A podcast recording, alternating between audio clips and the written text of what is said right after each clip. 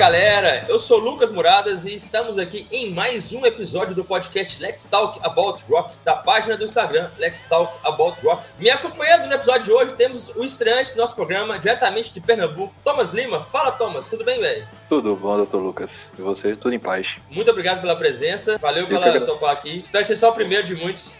Com certeza. Agradeço o convite e espero poder contribuir da melhor forma possível. E vamos embora. Tamo junto. Fechando nosso time de hoje, o velho conhecido de vocês diretamente de São Paulo, Doug Santiago. Fala, Doug, tudo certo? Fala, Lucas. Fala, Thomas. Boa noite.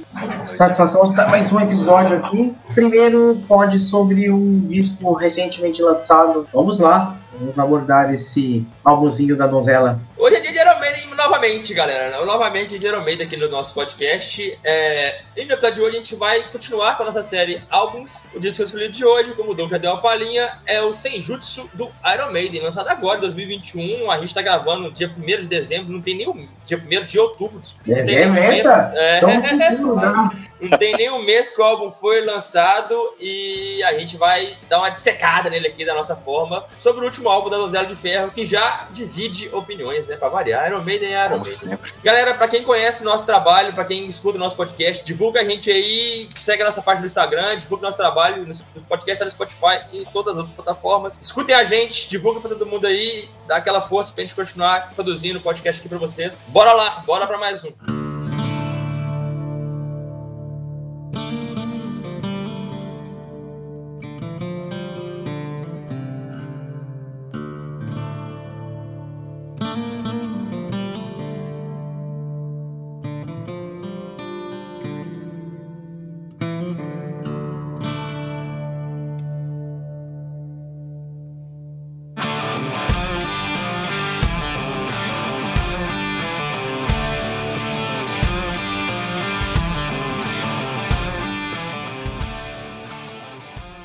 Explicando o tema.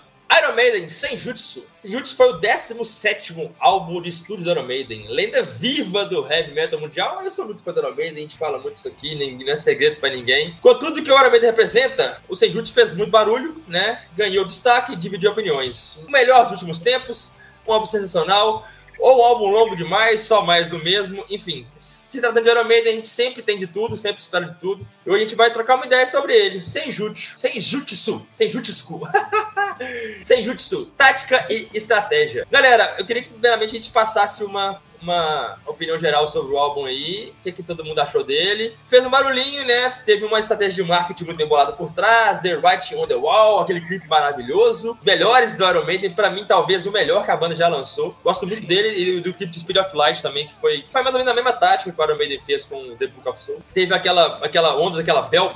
Eu não sei, eu não vou saber falar isso, mas Belshazzar. Belshazzar First. Isso, toda essa, essa onda em cima desse, desse evento, que não sei o que, eu achei bem bacana o marketing. E o Maiden foi lá e sapecou na gente o Senjutsu. Bom, eu vou chamar, eu vou chamar o Thomas para começar, para mim não, não começar já babando ovo aqui, eu vou começar a chamar o Thomas para começar a dar a palhinha dele.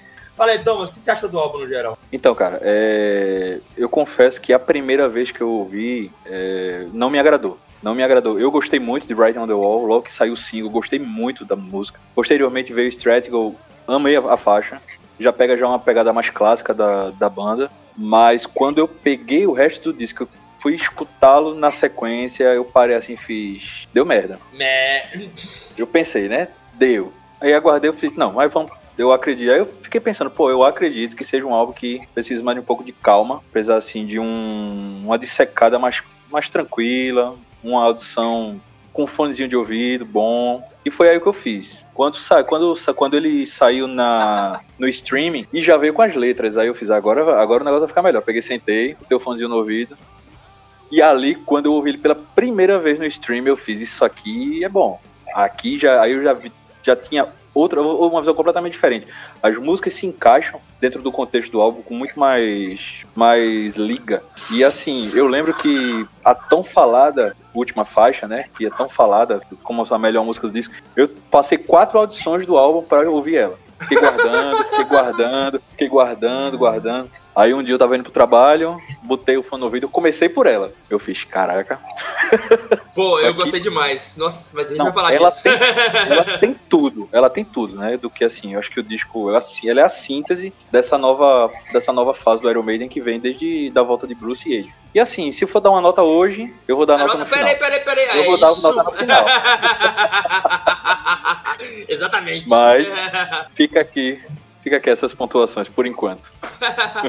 Doug Santiago, Iron Maiden, Senjutsu. Esse álbum tem uma curiosidade, né, que ele deu alguns problemas, né? O, acho que os primeiros singles, quando foi lançado no YouTube, foi lançado com uma qualidade muito ruim, Muito baixo. muito baixo, e que foi um motivo para qual assim, ah, eu eh, não curti tanto, mas quando eu fui escutar no falei, nossa, que diferença. A Stratigo mesmo é uma música que no, no stream dá uma diferença monstruosa para a versão do YouTube. Parece outra música, inclusive.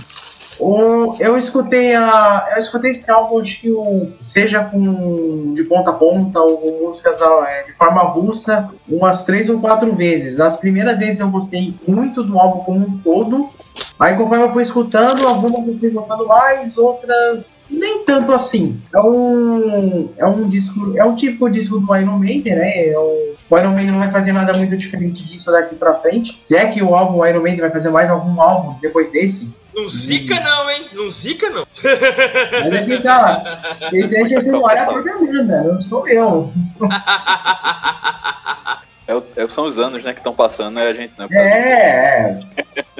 Todo episódio que a gente fala de Iron Maiden, e sempre tem um, um- um deles que comenta só pra me alfinetar. É porque o Iron Maiden vai começar a acabar, né? E já, aí já começa a ficar minha depressão, aí já começa a bater minha crise de Eu, ansiedade. eu lembro disso Eu quando saiu. The Reincarnation of Benjamin Brigg. Quando veio aquele clipe bem nostálgico. Aí o povo, pronto, é o último. O, é, é, um, é, um bom, é, um, é um bom álbum do Iron Maiden. Assim, nada que você vai falar assim, nossa, então é um candidato a clássico. Não, mas é um bom disco. Nem todo disco que você gosta precisa necessariamente ser um puta do disco, ou melhor, ou um clássico. O que mais, o que mais tem na minha lista de discos preferidos são discos que pra maioria da gente são ruins. Então, assim, esse critério não é uma coisa que eu aprendi com a maturidade, né? Que o, o disco não precisa ser foda pra você gostar. Ele pode ser apenas um, um bom disco. Ele pode até ser ruim e você gostar. É, é, tem- Não me impede. temos vários casos, né, Doug? Santeng é que eu digo. Vários. Eu gosto muito do Senega, até porque pegou uma fase da minha vida legal ali naquela. É, mais um pro time. Mais um pro Nossa. time. Eu odeio, eu odeio o Santeng exatamente porque pegou uma fase minha que eu tava muito feliz e veio aquela merda. Mas tudo bem. Bom, eu, eu, eu, eu, eu passo pelo seguinte: ah, eu escutei o álbum já inteiro umas cinco vezes e várias músicas passadas, é, umas, sei lá, mais de dez. Eu tenho, tem umas três músicas que são da minha playlist diária hoje, são músicas que realmente me pegaram, que eu gosto bastante de escutar. É, no primeiro momento, depois de umas duas edições, eu, eu, eu considerei o álbum e não posso mentir, porque eu postei isso na, na minha página, na, na nossa página, né, no, lá, no Instagram, que eu considero o álbum, é que eu considerei ele no- no- naquele momento o melhor desde o, desde o Brave New World. Porém, agora já me dá uma, uma, assim, uma rebatida, porque eu gosto muito desse Death também, e, e talvez eu esteja equalizando os três ali, ou os dois, dentro de uma, de uma certa preferência hoje, porque eu não acho que o The Final Frontier é um álbum do nível do Iron Maiden, The Final Frontier, Eu adoro do ele. nível que a banda realmente, realmente costuma produzir, apesar de ser um álbum bom, porque é o Iron Maiden. É, muito bom. E eu acho o The- a Matter of, Life and Death, que eu e o Doug gostamos muito, só que eu acho que o A Matter of Life and Death é um álbum diferente pra você poder comparar normal, porque foi um álbum conceitual, teve um, todo um trabalho em cima daquela daquela construção específica daquele álbum, e, e- e apesar do, do Steve Harris negar que é conceitual, o álbum é.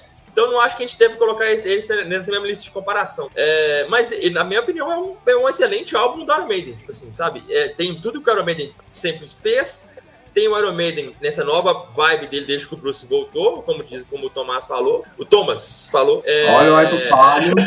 Olha o ato falho. Mas é, realmente tem aquelas várias queixas que o álbum, eu acho, eu como fã do Iron Maiden falo, o álbum podia ser menor. É, as músicas que, todas as músicas que passam de, de, de 10 minutos, você pode cortar três. É, tem muita repetição, muito Dream Theater, é, o que não é ruim, antes que Doug me xingue. Mas é, a gente acha que a gente pode peneirar porque o Iron Maiden é o Iron Maiden e, e, e algumas coisas deveriam ser menores. Poderiam ser menores. Mas isso não quer dizer que é ruim, quer dizer que é das preferências nossas. Tipo assim, é, nem de longe eu vou falar que o álbum é ruim por isso. Eu, eu, a minha música preferida do álbum, por exemplo, eu contaria nela uns 5 minutos fácil. É, mas, enfim, é o Steve Harris, é, como a gente estava falando antes de a gente entrar aqui, é, o produtor do Iron Maiden é o Steve Harris. O cara que assina o Kevin Schiller, ele só assina. ele só vai lá e dá autógrafo, carimba a parada. Mas quem manda mesmo é o Steve Harris e a galera entrou na dele. Porém, as melhores músicas do álbum, tirando a minha preferida, são da, da, da duplinha Smith-Dixon, que é maravilhosa. Eles são Essa foda, dupla... foda, foda, foda, foda. Então, bora lá, faixa a faixa.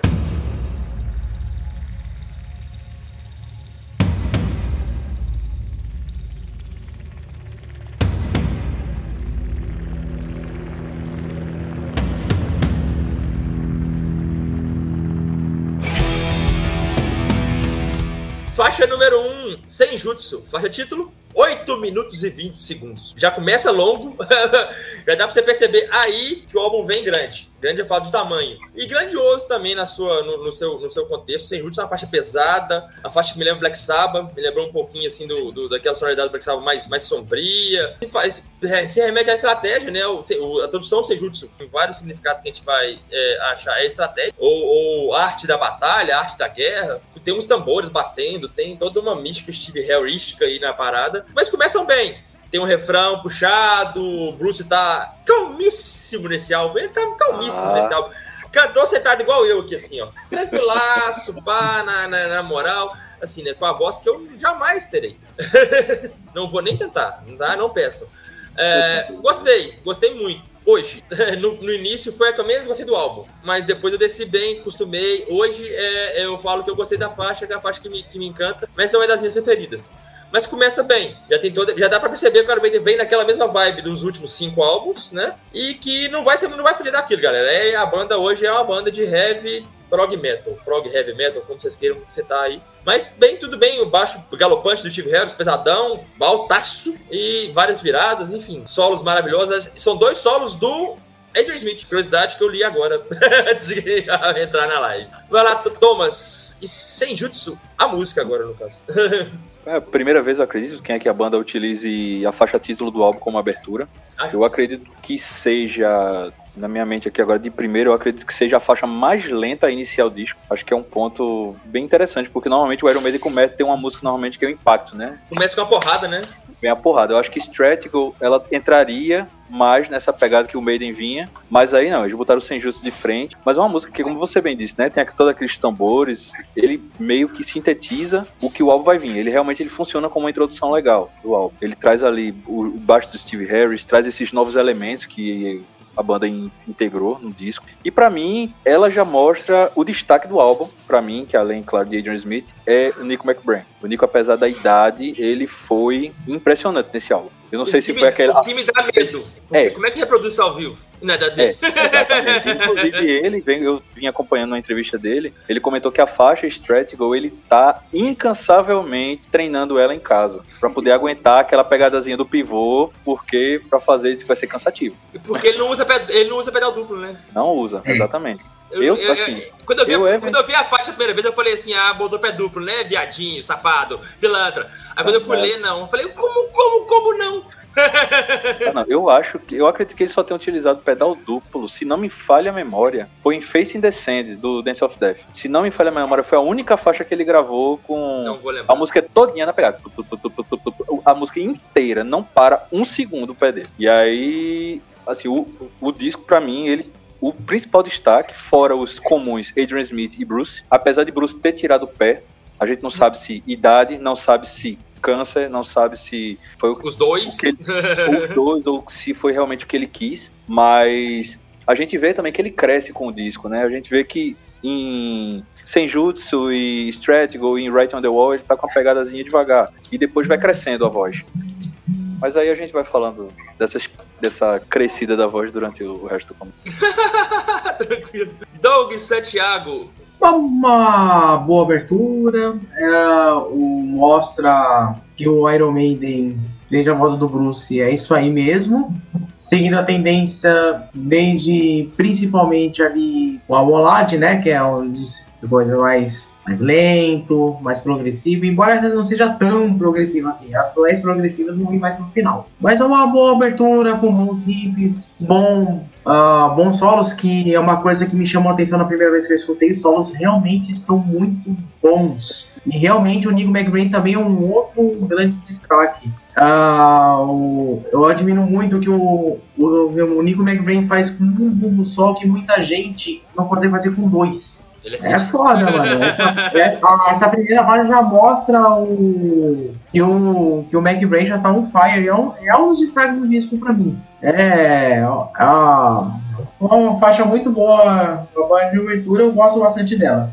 Eu tinha criticado o Nico quando, eu, quando saiu o primeiro single, né? Que a gente vai falar daqui a pouco. Eu tinha criticado ele exatamente que a, no primeiro single, pra mim, a, a, a, única coisa que não tava legal no, no, no, no nível do resto era a bateria. Aí você vê que no álbum o cara tá destruído. Então você, você tem que esperar acontecer pra você poder criticar, porque senão a gente vai com muita sede ao pote. E eu acho assim, outro, tem outro ponto interessante que eu acho que é uma marca desse disco, que é aquele solozinho acompanhando a voz de Bruce. Acho que quase todas as faixas têm. Se repete bem. Ela, ela muito, é bem, é bem se repete. E assim, eu acho legal isso, porque isso ajuda muito ao vivo, né? Isso ao vivo ajuda a galera a cantar. E vai eu no acho coro que... também, a galera vai é, no coro. Exato, não sabe cantar, mas vai, não sabe cantar, mas vai no ritmo da guitarra lá. Ah, ah, ah. Exatamente.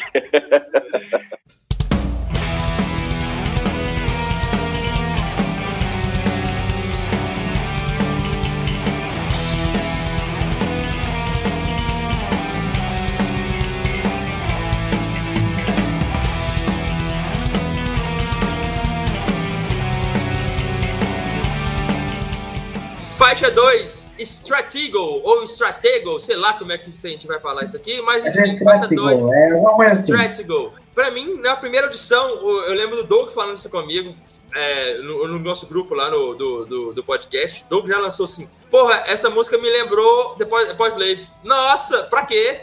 Foi tipo, foi tipo um brainstorm. Entrou na, minha, entrou, na minha, cabeça e não saiu nunca é, mais. É, Começa a introdução, eu já, eu, já eu, eu, eu, vou lá em Pós Slave, aí eu volto na, nessa aqui que tem um refrão muito bacaninha, tem um ritmo muito elevado.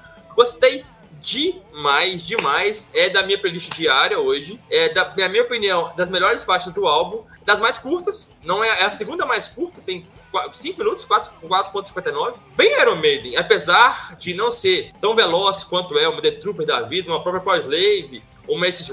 É, é daquelas músicas que eu acho que, se não estão aqui, estão em outro disco mais, mais, é, mais antigo, poderiam ser considerados dos clássicos dos clássicos, igual a galera ovaciona várias músicas hoje. Caberia, é, é, uma, é uma das poucas músicas do álbum que cabe em outros discos da, da, da, da, das outras fases. Não só pelo tempo, não só porque ela é pequena, porque ela é menor que as outras, é porque ela realmente tem um ritmo muito parecido. Ela, ela traz na gente aquele, aquele saudosismo do Iron Maiden da, da, da época de ouro, que a gente tanto fala e tanto elogia, e alguns não saem de lá até hoje. É, gostei, gosto bastante. Bruce tá sinistro, mas o Nico McBrain nessa faixa tá, nossa, é alucinador. É tá muito... Quando saiu essa, eu falei assim: eu preciso engolir meu comentário que eu falei no bloco anterior. Nossa, ele tá muito insano. Solinho, lindão, lindão. Não sei quem faz. Eu decorei o solo de poucas músicas pra saber quem faz aqui. Mas, quanto coisas, os guitarristas também estão muito bom, mas da, das melhores das melhores do álbum. Gostei muito, muito, muito, muito. Doug Santiago, Stratego. Stratego. Ah, só pra complementar o, o trecho da Power Slave que lembra a introdução, é o aquele riff do pré-refrão. Que vem, que vem. É. Maravilhoso. eu lembrei na hora, falei, oxe, mano, eu conheço essa música aí, velho. É. Já ouvi isso, hein? Já isso em algum lugar, velho. O, tem uma curiosidade também que o refrão, algumas pessoas é, dizem que lembra Memo do Nightwish. Pior que lembra Memo, velho. Só que um é, pouquinho mais é. aceleradinha. A temporização lembra. Um pouco diferente também, né? Mas lembra. Foi o que a gente vinha conversando. Antes de, de você entrar, a gente tava falando exatamente disso. Do, de quem comentou isso e que ele faz propositalmente, né? Certos comparativos, porque sabe que a turma vai ficar pé da vida com ele. E a turma cai na pilha, pô. Ele diz que é pra cair na pilha e a turma cai na pilha. É, é o pessoal do, pessoal do, do, do, do, do Tomaruma falar sobre. É. Ou, ou só Tomaruma hoje, que eu acho que é só, Agora é só Tomaruma. É, não sei se tu É, o Dom conhece, eu acho. Tem podcast também. Os caras são bons, são legais. O trabalho deles é bacana. É, Muito são bom. daqui. Ah, o Yuri adoro o conhece. canal, eles são, da, eles são daí de Pernambuco, eles são daí de Pernambuco. Isso, são daqui de Recife, eu conheço o Yuri. O Rafael eu não tive oportunidade de conhecê-lo ainda não, mas o Yuri eu conheço já de tempo. Ué, vamos fazer uma ponte aí. Ô, Thomas, vamos fazer uma ponte aí. Pode falar com eles. Opa, é, Seria, pra mim, eles- excelente. E eles, assim, eles fazem lives com a galera, eu vi já que ele faz com a galera de outros podcasts, a gente pode fazer a ponte com ele sim. É, Demorou. É, agora falando sobre a página em si, eu gosto bastante dela. É, eu gostei dela logo de cara quando lançou, quando lançou em cima, né? Só que é, veio aquele problema, né? Eu vi primeiro no YouTube e eu vi assim, nossa, cara, mas a guitarra tá muito baixa. Eu quase não escutava a guitarra direito. E aí, quando eu fui escutar no Spotify, minha nossa senhora! Que riffs. Então, assim, é a mesma música? É, boa, nossa, é, a bateria também aparece muito na, no streaming, a bateria aparece demais. É uma, ganha uma outra, uma outra cara. Música muito boa mesmo. E é o mais próximo de veloz que o Iron Maiden atual vai chegar. O pessoal que acha que eles vão voltar a dar aquela aceleradinha na The Trooper ou das músicas do Power Zap, pode esquecer. filho. Cara, nem The Trooper é tão é até rápida porque como era antigamente hoje. É, até porque os nossos ídolos estão já vozinho, né, velho? Não, não, não dá, bicho. Tão cansadinhos já. Sabe o que eu não reparei? cansadinho, né, velho? Sabe por que eu reparei que a galera não entendeu até hoje, mesmo o Iron fazendo shows ao vivo, que a galera ainda vai, frequenta os shows, do Iron Maiden, dão 20 mil pessoas, 30, todo show que vai, dá, dá isso, lota, geralmente lota o estádio. Assim, não lota com Metallica, mas sempre enche. É, que o Bruce vem diminuindo o ritmo das músicas nas turnês. Eles sempre cantaram mais rápido. Que a, que a letra era, que, que a música normalmente ele vem diminuindo, exatamente por causa da, da- do, do alcance, da, da idade, do, do ritmo, do, do tudo mais. A galera mesmo assim não tá aceitando. Falei, pô, vocês querem o quê? Praga, eu não tenho mais nada pra provar pra ninguém, não. Eu, é, enfim. E, e mesmo assim, cara, o Bruce, mano, com a idade que ele tá, depois de uma cirurgia de um, de um câncer na garganta, mano, o cara ainda tá cantando pra caralho, velho. Nossa, pra caralho. fenômeno, mano. E É vale, um fenômeno da lembrar, natureza, velho. e vale lembrar que o Book of Souls, ele cantou com o câncer. Ele gravou o disco com o câncer. Aí, ó. Sim. Pois a, é. tur- a- então- a turnê que esperou ele fazer o tratamento. aí ele gravou o Exatamente. negócio E com assim, câncer. ele tava absurdo no Book of Souls. Ele foi um dos maiores destaques do disco. Então, ele é um monstro. Ele é monstro demais. Vai lá, O- Thomas. Ah, desculpa, vou desculpa, desculpa. O, o Bruce, ele ainda é numa categoria de, é, de ponto fora da curva, tipo o Fred Mercury, né, cara? É, Fred Mercury. eu sempre comento com o Fred Mercury, cara. Eu fico impressionado. O Fred Mercury é no- literalmente morrendo. O cara conseguiu gravar um, um inuendo, cara. E ele Que- canta é maravilhosamente bem o inuendo, cara. Umas performances assim, arrepiantes. É foda, cara. São, são casos assim de pontos totalmente fora da curva. É impressionante, bicho. A gente tem que considerar que o estúdio ajuda, mas no caso dos dois, os caras reproduzem ao vivo. Não, ao vivo. é Mas, ó, eu tô pra te falar que tem vocalista, mas que mesmo em estúdio não conserta, estúdio, não, velho. Não vai. não. Sem- Senti que o Doug falou do Axel Rose, mas tudo bem. Thomas, Ele, ele, quis, ele quis citar nomes, ele quis citar nomes e não citou. É. Thomas, estratégico. Então, eu vou endossar o que o Doug falou. É uma das melhores faixas do disco e é realmente o máximo que a banda vai vai acelerar ela e uma outra que tem mais à frente. O clipe dela é muito muito do caralho. O disco também é animação, a historinha que conta o disco é muito boa. Ah, o clipe é muito boa. E é o refrão que eu acredito que vai funcionar muito bem ao vivo. Aquele refrãozinho ao vivo, a turma vai cantar enlouquecidamente, dá pra ver você escutar vendo o Bruce correndo. cantando. Então, e sim, quem faz o solo de Strat Go é Jenny Gers. Maravilhoso também, Gente. solo. Janis tá- bem no álbum também, apesar Peguei de. aqui a lista, tá muito bem, tá muito bem. Ele entrega, inclusive, uma das melhores faixas do disco, que é um, é um ponto, né, que Yannick, ele, nos, ult- nos últimos anos, ele vem entregando as melhores faixas do disco. Num Amolad, a The Legacy é impecável. Aquela música é um absurdo, e é dele. Lindona. A assinatura dele, pois é. Então, aqui foi... E é o mais zoado dos três, né? A gente planta a orelha Pois dele. é, mas eu acredito que o pessoal pega muito no pé. Eu acredito que é mais por quem ele substituiu do que por quem de fato ele é. Só que o cara voltou e a turma continuou pegando no pé dele. É porque o cara voltou e a galera falou que era inútil. E não é, velho. Não é. Não Hoje, é. hoje não, brother, não, hoje não. Forma Os alguma. caras casam muito bem, os três, velho. Os três casam muito bem. O, Se o, completam, são três estilos completamente diferentes. tá? o Gears, o, o Gears, ele é um guitarrista subestimado E um, e um excelente compositor. Algumas das melhores faixas do Iron Maiden depois que o Andrew Smith saiu são justamente composições dele. Inclusive nas fa na fase obscura, né, do X Factor. É, de- é dele as melhores. Ele que segurou a onda também, né? Porque o, o Dave Murray Sim. tava na, na fase deplorável. Assim. Aí só né, dando uma complementada, né? O, o- e eu acredito também que o estilo de, do Jenny que tocar, eu vejo muita gente dizer que ele faz de conta que, que toca. Muita gente fala isso, né? Porque ele fica jogando a guitarra tal, faz aquele malabarismo todo. Mas pô, é uma característica do cara. Ele já era assim, né? Porque ele tocava com, com o Ian Gillan. Ele já era dessa forma. Então, assim, não tem novidade.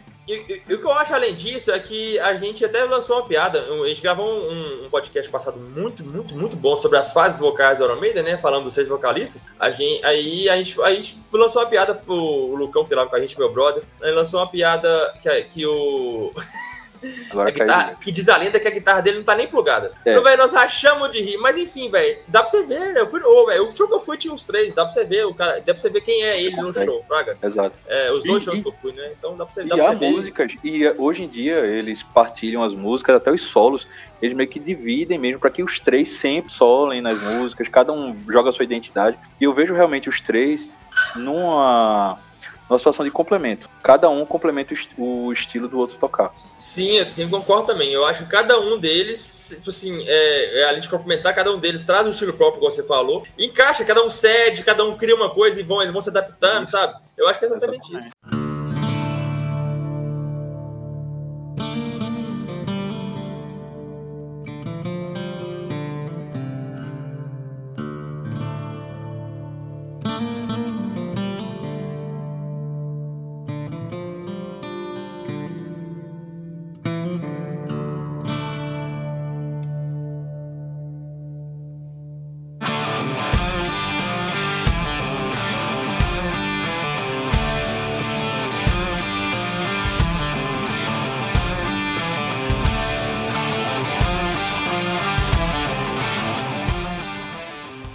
Faixa 3, The Writing on the Wall. Primeiro single, e eu amei pra caralho. Gostei demais, um folk country, algo, algo assim, a lá Iron Maiden. É o que eu, minha, minha conclusão dessa música no geral. Qual que é o ritmo dela? Ah, é um Iron Maiden meio country, um country Maiden, sei lá. O, o próprio o podcast que a gente comentou aqui, o do, do Toma Uma, falou que é um Maiden Job. que, é um Iron, que é uma mistura de Iron Maiden com Bon Jovi. Eu achei exagerado para um caralho, mas Foi exagerado, exagerado. mas eu ri muito da, da ideia.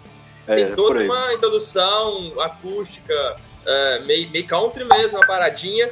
E vem a- umas, as guitarras, introdução linda, o Bruce muito bem, a música cadenciada, pra galera cantar no show, refrão fácil, de assimilação fácil pra galera cantar no show também. Um clipe maravilhoso, gostei demais, demais, demais. É, e não é nada muito a ver com a Iron Maiden fazia, bem sinceramente. Tipo assim. Apesar de, ser, apesar de ser- não ser longa demais, também não é curta, ela, ela não, na minha opinião, ela, ela é uma faixa bem única. Ela não me relata, não me traz nada que Iron Maiden fazia antes especial. Ela não me remete a nenhuma faixa muito assim. Lembra alguma coisa? hein? Lembra, mas tipo assim, eu não vou lembrar uma faixa de cabeça que fala assim, nossa, essa faixa é parecida com aquela. Mas eu gosto muito. É das minhas, da minha playlist, tá? das, das, das minhas das minhas preferidas, é da minha playlist diária. E falar com você, na minha opinião, minha sincera opinião, dos melhores solos do Iron Maiden, tô nessa faixa.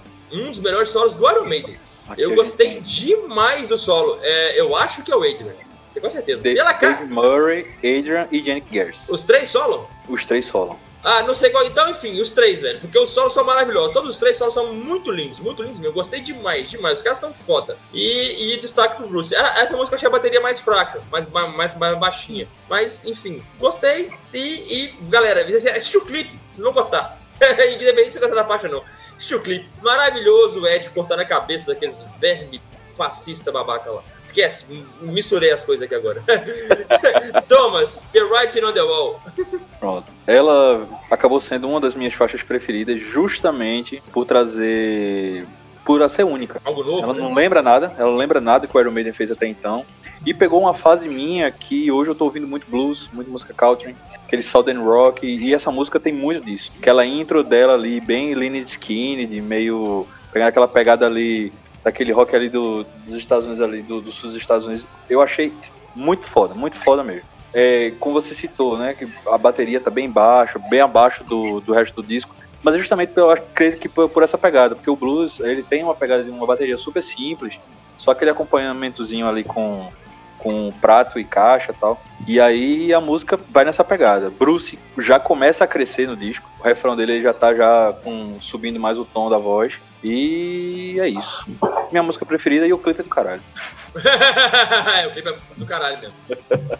Doug Santiago, The Writing on the Wall. É uma das minhas preferidas do disco, justamente por ela ser diferente do, do que o Iron Maiden já fez. Justamente por esse clima Southern Rock. Eu, se o Thomas não comentasse, eu ia comentar essa, esse aspecto de Southern Rock que ela tem. Você percebe já nos primeiros vídeos, o riffzinho bem Southern Rock mesmo. É. Coisa mais calminha. É Gosto muito dessa, dessa música. E realmente, o clipe realmente é uma coisa maravilhosa mesmo. E o, e o maior destaque que eu dou foi a campanha de marketing que o Iron Maiden fez para esse single, cara. Dando dicas, dando dicas é, regularmente no site, é, mensagens subliminares, até o marketing dos caras tá ainda tá de, tá de parabéns, velho. Os caras conseguem dar uma banda com mais de 40 anos na, na estrada ainda consegue fazer campanhas assim de, de marketing para atrair.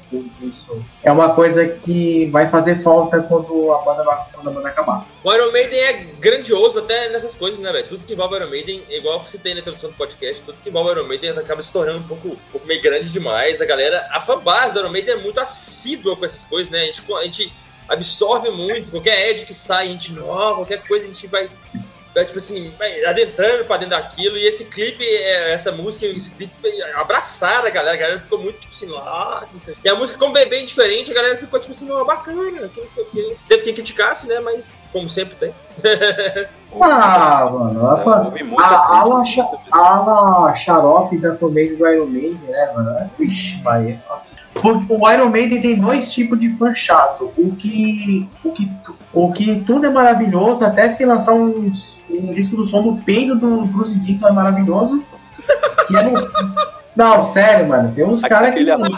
Aquele arroto, aquele arroto de. Arroto não, aquela frase de Nico Bêbado em Still Life, lá no Peace of Mind. Aquilo ali é sensacional. É, não. É, é. E tem o, o outro tipo de fachada que também é tóxico, que é o. É o funk tudo é ruim. O Iron Maiden morreu no ah, só no disco aleatório dos anos 80 aí. Ah, morreu no Peace of Mind. É todos loucos nesse é. nível. Ou morreu no Power Slave. Rapaz, essa guitarra sintetizada já não é, man. É. Ah, toma no cu. Saudade do Iron Maiden rapidinho. É, não vai, não sinto muito. É, vai continuar, vai continuar com saudade, porque. tu é sentado. Não, deitado, né? né?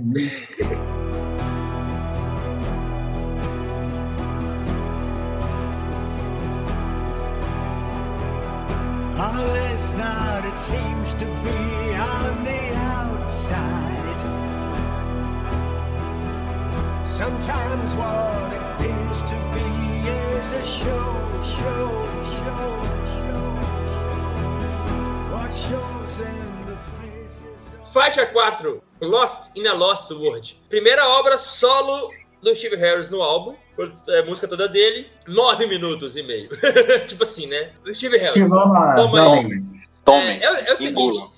Eu, eu, eu, eu, gosto muito do podcast que eu já escutei, que eu já falei dele várias vezes aqui. Eu não tenho problema nenhum em fazer propaganda para as coisas que eu gosto de escutar. Que é o Crazy Metal Mind. Eu gosto muito. É, e os caras falaram uma coisa que, que é, faz bem é, é citar aqui, que eu queria que. É, vai muito com a minha opinião também. Não é que o álbum não pode ter música grande, mas não tem necessidade de ter quatro músicas grandes. Coloca uma faixa épica, duas, é, o, o Paul Slave é o álbum que é, para muitos, o, o, Magnus Opus da banda. E a galera ovaciona Rhyme of the Ancient Mariner, mas é, ela é a faixa épica do álbum. Esse aqui tem cinco, quatro. Mas enfim, começa o, o, o Steve Harris com as músicas grandes dele. Eu gosto, gostei, mas não me pega. Essa não me pegou. É, tipo assim, eu não entrei, eu já escutei, escutei várias vezes, mas não me pegou. Tem um refrão legal, começa lenta e termina lenta. Tem aquela passagem rápida no meio. Bem, enfim, é o Iron Maiden, o suquinho do Iron Maiden do Brave, do Brave New World pra cá. Principalmente depois da molagem pra cá. Mas não me cantou, sabe? Não me cantou. Tem destaque, tem, tem solo bonito, tem riff legal, tem o Bruce Dixon tá bem, mas enfim, não me cantou. Não, eu acho que a música podia ter cinco minutos para fazer ela mais direta, sem muita invenção, mas enfim, aí é opinião minha mesmo. Não, não, não, não, tem muito o que falar, não gostei. Não, não, não, não é que eu não gostei. não me encanta. Tem músicas muito melhores. Douglas Santiago, Lost in a Lost World. É uma, é uma das que eu menos escuto, assim. Eu gosto, mas assim. É, o, o problema não, não é fazer música comprida. Eu sou fã do Dream Theater, então assim, isso pra mim não é um, não é um problema. o problema do, do nosso do nosso parceiro Estivão é que o cara não, não tem a manha, velho. É, música é, não é o problema da música ser comprida. Se a música é comprida, mas pelo menos ela tem variação, tem, tem partes diferentes, andamentos diferentes, mudança de andamento para justificar um, uma duração maior, show de bola. O Dream Theater sabe fazer isso muito bem. Ele, ele, ele, ele separa as partes, fazem partes, eles fazem coisas mais dinâmicas. Só que o problema das músicas longas do Steve Harris é que ele repete pra caralho. E isso é uma negócio... tendência que não vem nem desde o Breaking World, é uma tendência que já vem desde o X Factor. Esse negócio de, come... esse negócio de terminar a música do mesmo, jeito, do mesmo jeito que começa, enjoou, sabe? Enjoou. Deu, deu uma enjoada. E é um, e é um, e é um probleminha numa faixa mais pra frente. Também. É, é o problema das faixas longas no, no, nesse disco, assim. Apesar de eu gostar da forma como ela foi feita, dá pra cortar bastante. Essa aqui mesmo dá pra cortar uns 3 minutos aqui. Fácil. Se você cortar, por exemplo, o, parte da introdução e parte do final, já, já, já foi uns um minuto e meio aí. Exatamente, a introdução, tem dois, a, introdução tem dois minutos, dois minutos de introdução. É e vai ter, vai ter introdução quando, maior. Quando a banda sabe fazer, quando a banda sabe fazer introdução de dois minutos, beleza. Mas o, e é aquela coisa um que você. É, é, o, a, a, melodia começa a repetir e fala assim: banda, vamos entrar na faixa vídeo principal, por favor. Já vamos deu pra música, né? Vamos pra música. Já tá no quinto compasso, vamos embora. Eu gosto dela, mas assim, é, é um problema que já não é de agora, já tem mais de 25 anos esse problema já. Então, crônico. É crônico já. já virou, já virou crônico. Vai, Thomas. Lost in a Lost World. Essa é uma das músicas que eu menos gosto do álbum. Gosto mais, é a que eu menos gosto. É, é, é exatamente o que Doug já falou. É, muitos trechos repetidos, o refrão é muito repetitivo. Eu gosto mais da estrofe que precede o refrão do que do próprio refrão. O pré-refrão, né? Agora, é, o pré-refrão eu acho muito. Pois é, é, é, a música segue a cadência, o pré-refrão ele dá uma crescida para estourar no refrão. E eu acho que esse pré-refrão ele é muito melhor do que o próprio refrão da música. É, de novo a gente tem aqui as guitarras acompanhando o, a voz de Bruce, justamente no pré-refrão. Eu, eu gosto muito disso. Eu vou falar muito sobre isso ainda durante o comentado. Eu acho que ela tem uma pegada muito similar ao ao A of Life and Death em alguns pontos. E o refrão ele me lembra alguma coisa muito ligada ao Brave New World. Não, não por ser ruim, mas muito pelo contrário, porque eu sou fã demais do Brave New World. Mas não sei se mixagem, se aquela essa pegada de mixagem com voz de Bruce, com tudo ali, alguma coisa me, relembrou, me remeteu ao Brave New World. E deixa eu ver o que lembra mais. Muito, lembra muito os refrões de Brave New World, cara. Pô. É, exato, aquela coisa. Exato. Aquele negócio pra crescer pra show mesmo, né? É uma hum. música, talvez tenha sido criada até pensando em nela ao vivo. E é como eu comentei, dois minutos de introdução, eu acredito que não havia necessidade dessa introduçãozinha acústica de dois minutos tão longa, né? Acho que tudo bem fazer. É uma coisa que Steve Harris gosta, e onde tiver o nome dele sozinho, pode notar que vai ter um baixo lá com um violãozinho de fundo. Pode ter. É, é, é isso mesmo. É crônico. Um baixozinho lá, um violãozinho, ele, ele dando uma, uma, uma pincelada no baixo. É. Exatamente. Normalmente é aquele baixo acústico, né? É o baixo acústico lá pendurado e lá com o dedinho dele fazendo assim. Mas pelo menos esse disco parou um pouco com aquela coisa das introduções longas só no baixo, né? Que é uma coisa que era um um probleminha tá. nos discos anteriores. Que tava começando é. a irritar também. Pelo menos duas, com aquela introdução só no baixo. Uma música é. tudo bem, tem jogo. tava começando a irritar também. O Steve Harris, é, ou ele vence a gente pelo cansaço, ou, é. ele, ou ele não vence a gente, mas ele vai. ele eu, eu, vi um, eu vi um comentário interessante que esse disco ele veio para dizer assim: caralho, o X Factor é do caralho, engulam. É, é, tem, Porque tem, tem muita, muita, coisa, coisa aí. Né, cara, eu, eu, gosto Eu, eu gosto também. Eu gosto também. É. Agora sim, eu maturei o X Factor esse ano. Não era dos meus discos preferidos, não. Não, eu demorei, é, eu demorei eu muito caso, também. Eu demorei muito. Nós falamos disso aqui já, nós demorei muito pra descer o X Factor. Ainda mais eu, ainda mais eu que conheci o Iron Maiden no Baby World. Eu, eu, eu, era é, dos eu ca- eu, era dos caras, eu era dos caras que eu ria da cara do Bruce Banner. Eu ria da cara dele. Depois eu, Eu gosto ideia muito também. dele. Um cara bom Eu, pra vi, caralho. eu assisti dois shows dele e- aqui em Recife. E, e- e a culpa não era dele, velho. A culpa do, do, do, do, que aconteceu- do que aconteceu na, na, na fase do Blaze foi nossa, dos fãs. Eu nem era eu, nem, eu nem era eu na época, mas eu vou me assumir aqui. E, e do, do, do fato de ter substituído o Bruce Dixon, que eu já falei várias vezes aqui. N- Ninguém ia fazer, cara. Podia ser o André, podia ser o Edu, podia ser eu, podia ser o Doug, podia ser você. Ninguém ia agradar a galera, Fraga. Como se sair hoje e entrar do cara, vai ter a mesma merda.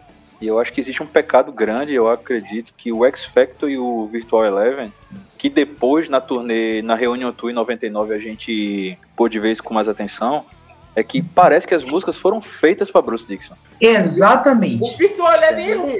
Muito ruim. Muito Eu ruim. gosto, eu gosto do Virtual aí Eleven, apesar não. das repetições Esse, excessivas. esse aí é, dá vontade de, de pegar o CD Mas e eu- jogar na cabeça do outro. assim. Mas eu, eu acho que os destaques do Virtual Eleven são as músicas que são cantadas até dia desses atrás. É Clansman, é Future Real, que eu acho muito foda aquela música. E Angel and the Gamble, apesar do refrão extremamente e excessivamente repetido, mas eu acho aquela música muito foda. Eu, eu gosto eu, muito. Não, eu não gosto do nome dessa. Mas né? Desde a capa até o resto. Fraga. é o refrão, A, a que capa me é o irrita. Enfim, deixa pra lá.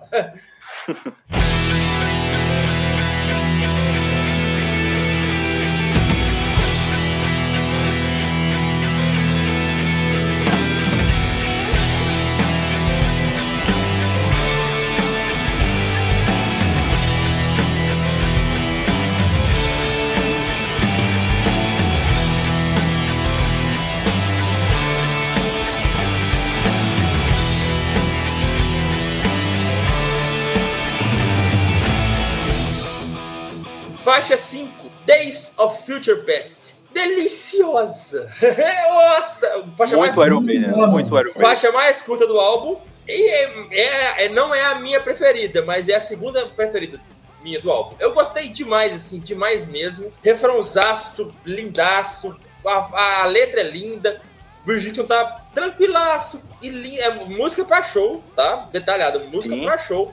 É a música do álbum que provavelmente vai entrar na turnê na próxima, se, se, não, se não forem. Se não excursionarem com a turnê do Senjutsu, que o Iron Maiden ainda tem, ainda tem data da Legacy pendente. Isso. Se não excursionarem com a turnê do Senjutsu, vai entrar umas duas, três músicas e provavelmente Days of Future Past entre até pelo tamanho dela, porque é quatro minutinhos ali, pá, e acabou. Eu gostei demais, demais. O título tá lindo, solo maravilhoso, ou seja lá de. Adrian Smith É, parceria, a música é dele, Adrian Smith e do e o Dixon. solo é dele. Eles estão bem demais nesse álbumzinho. E a, a outra minha que eu vou destacar também é deles.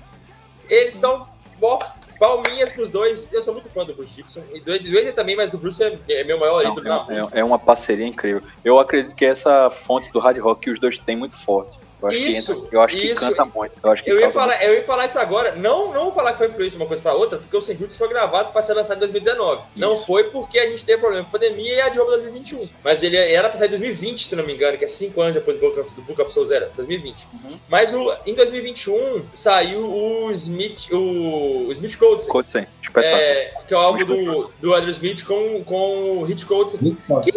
que na minha opinião é um dos, um dos top 5 do ano pra mim até agora. Sim. Lindão o álbum e tem muito tem muito disso no álbum do Iron Maiden, tem muito tem muito dessa dessa virtuose mais hard heavy aí do do, do Adrian Smith nesse álbum. Nessa música então, linda, linda, a música é linda, o refrão é maravilhoso, galera. Ficou na minha cabeça, escuto todo dia. Minha segunda faixa preferida do álbum. E aí, quatro minutos. Vamos lá, Iron Maiden.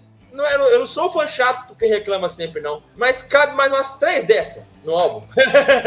Cabia mais umas três E, dessas. redu- e reduzia para um disco simples, né? Isso, vai, é, pá, entendeu? Entendeu? Entendeu a sacada? Dá, pra- dá, pra fazer, dá, dá pra fazer isso com outra música que é minha preferida. Fica pra, fica pra daqui a pouco. vai lá, Thomas. Days of Future Past. É uma das minhas preferidas do disco, acredito, porque ela tem muito essa identidade do Iron Maiden, né? Os comentários aleatórios que a gente fez. Dá pra sintetizar bem o que ela é. E assim, eu vejo. Tem algo nela do Final Frontier. Eu vejo algo do Final Frontier nela. E justamente as minhas partes preferidas. Eu digo logo que o Final Frontier é um dos meus discos preferidos da banda. Nessa fase pós-retorno de Bruce. Gosto muito. Tem muita música lá que eu escuto se deixar todo dia. Pra mim, pra mim podia ser duas músicas: Eldorado e Coming Rome. Pronto, dois singles, acabou. Come Rome, pronto. Come Rome é uma música que eu descarto completamente daquele disco. Nossa, é a minha preferida. Sério. Seríssimo. eu gosto muito daquele do Ted The Talisman, Eyes Love Avalon, Não, eu confesso que é, o, o When the Wind, Wild When the Wild Wind Blows. Aquela é música maravilhosa é também. maravilhosa. E ao vivo. Confesso que é essa aí, essa aí é lindona. E aí tem uma. Deixa eu fiz aqui algumas. Ela, pronto, ela tem aquela pegada mais rápida do disco, tipo The Mercenary em, do, do Brave New World, tipo a. Ou aquela. A, a do Book of Souls. Como é o nome? E foi chute feio? Não, a, fa- a primeira faixa do disco 2 do. Vem logo após o Book of Souls. Deu um branco agora. Que é a faixa mais rápida do disco, é a faixa mais rápida.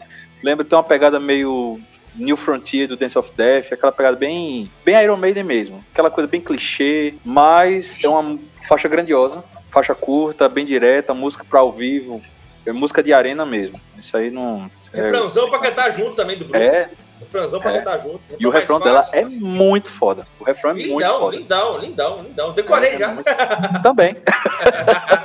fácil, fácil. Vai lá, Doug. Days of Future Past. É realmente uma das minhas favoritas do disco também. É uma faixa bem. Uma faixa bem Iron Maiden mesmo. E mais uma vez destacando os solos de guitarra, eu, eu acho que vou ser repetitivo nessa parte, né? Eu, eu, e os solos realmente estão muito bons mesmo. Não é aquela coisa que você fala assim, aquela empolgação de falar, não, o solo tá, tá bom, não sei, não. Os solos realmente estão bons. Gosto bastante Eu dela. Uma crítico. bem Maiden mesmo. E houve quem criticou os solos desse disco. Que isso, não tem como não. não Olha, eu, é vou, eu vou tentar, eu não vou botar o abrir aspas para não ser literal, porque eu não vou lembrar exatamente das palavras que usou. Mas disse que parece que chegaram no estúdio, gravaram, gravou o solo, aí ficou legal assim mesmo, grava. Que isso, eu, eu- eu acho que esse álbum, você vai criticar vários pontos. O que você não vai criticar são as guitarras. É, concordo. Na minha opinião, Não, sinceramente. De forma nenhuma. Os Eu caras gosto estão de citar grandiosos, nome. os caras estão Eu gosto de citar nome. Aquele cara que é o, ele é guitarrista do, aquele Maiden Tubers, eu esqueci o nome dele agora. Ah, o Flauzino? O Flauzino, foi ele que Ah, falou. só, só fala merda! Só fala merda! Nossa senhora, eu perdi, perdi 10 minutos da minha vida vendo os três vídeos que cara só fala asneira. Dá vontade de dar ele um soco. Ai, o, o cara critica e faz cover do, do, do- da, da merda que o cara critica. Dá vontade de dar um socão. As coisas que o Flauzino fala são inversamente proporcionais à, habilidade de, guitarra que ele tem. É, exatamente. exatamente. O guitarrista, ele é maravilhoso. Eu já vi até os shows de tributo do Iron Maiden, né? Naquela fase que... Na, na verdade, o Manifesto ainda tá fazendo show, é, fazendo lives de shows, né? Eu vi uns do, no Iron Maiden que ele participou, que o Rafael também participou, que é o Bruce, que literalmente... É, quando o Bruce disse se eu tiver afônico, pode colocar o Rafael lá que ninguém vai notar a diferença. Reencarnação do Bruce Dixon. Nunca vi você tão É igual. The Reincarnation of Bruce Dixon.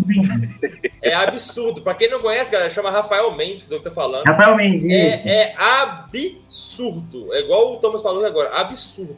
É, muito, muito igual. Não é nem parecido, não. É muito igual. Nossa, mano, é. O, o- é, o cara é um- vai nas mesmas cara, notas. tudo. Você tem que ver esse cara reproduzindo os shows do Rock in Rio. Principalmente 2001, que é o mais famoso. Não é o Sim. mais famoso, né? Mas é o mais... O que a gente mais conhece. A nossa geração conhece mais. É igual. Inclusive, pegaram na época pré-lançamento, quando começou todo aquele hype, pegaram a música Icon of Sin do disco É, pegaram Sim. o disco, a e jogaram lançaram como com é, dizendo que era Iron Maiden. Muita gente acreditou que era. Porque é igual, velho. não tem como. Eu, ach, eu, achei conheci que. eu conheço é, cara. eu não conhecia. Eu não conhecia essa banda aí que fizeram o lançamento fake. E eu não sabia que o Rafael Mendes ia ganhar. Eu Falei, nossa, mano, vai ser essa música não é da Iron Maiden. O Bruce Dixon fez uma canja, né? Essa banda. Eu vou descobrir que. eu falei, Tá, explicado por que vai ser o Bruce Dixon. É o Rafael Mendes que tá cantando. Parece muito, velho. Eu fiquei impressionado. Parece muito. Os caras são. Ele é muito bom. É, é um Xerox, cara. é, Se a gente elogia o Bruce Dixon, você vai elogiar o cara. Eu vi uma entrevista dele, é, per- perguntaram pra ele se, se, ele, se ele faz aquilo né? Ou, ou, ou, se ele intencionalmente faz aquilo, ou como é que é, assim, como é que ele faz a voz. Ele falou assim, cara, eu só sei cantar assim. Eu aprendi a cantar assim, eu só sei cantar assim. Ele é meu ídolo, é meu maior ídolo, fala um monte de coisa mas eu não sei cantar diferente. Se for cantar uma, uma música de Bon Jovi, eu vou cantar assim. Aí ele faz no canal dele. Ele tem. Ele pega várias músicas. Velho. Ele pega várias músicas e canta é, como se fosse Bruce Dixon. Isso. Cara, é, tem, Bruce tem, Dixon tem cantasse no Bon Jovi, aí ele canta. Tem duas que me marcaram muito, que é Back at the Moon do Ozzy e ficou muito bom. que ficou muito bom e uma do Angra que eu esqueci aqui agora. Angels, Angels, é, Angels and Demons. Angels and Demons. Velho, é muito igual e, cara, e Josh Dimos ficou muito melhor.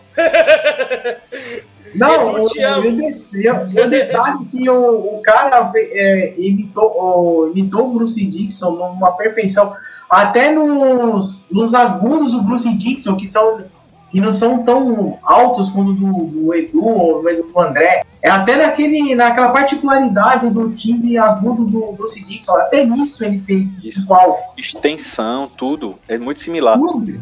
Tudo. Aquele, mov, aquele movimento da voz, sabe? Daquele, da, quando ele tipo assim, aquela, a, aquela é, voz que é, é, é, muito fraga, é, é fraga, tipo assim, aquela coisa meio. Nós três aqui estamos fazendo movimento com a mão como se a gente fosse, se alguém fosse ver a gente, né? Mas, é, ele faz um negócio tremendo com a, mão, com, com a voz assim, igualzinho, enfim, vamos continuar. Iron Maiden, a gente se perde no Iron Maiden, sempre, toda vez a gente se é, E é só, só me, me retificando, o nome da faixa que vazou foi a Survival Instinct, do Echo of Sin que é, vazou é, é, Não, te, teve um cara, o, o Fábio, que já gravou podcast com a gente, é um cara que, que escreve lá pra, pra, pra página também, gente boa, brother meu, tem muito tempo. Ele, ele me, me, me deu um link e falou assim, ó, oh, velho, me mandaram isso aqui falando que é o álbum, escuta aí, você que conhece mais, você gosta mais de Iron Maiden, né? Eu escutei duas faces e falei, ó, oh, velho, parece muito, mas eu posso estar muito errado, mas esse aqui é o Rafael Mendes. Porque eu desconfiei pelo ritmo da música, que não era bem Iron Maiden, a música. Isso, não, não é. Aí, não parece, aí, ele, aí ele jogou no Google e apareceu.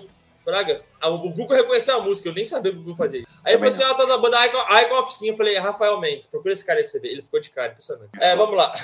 Continuando.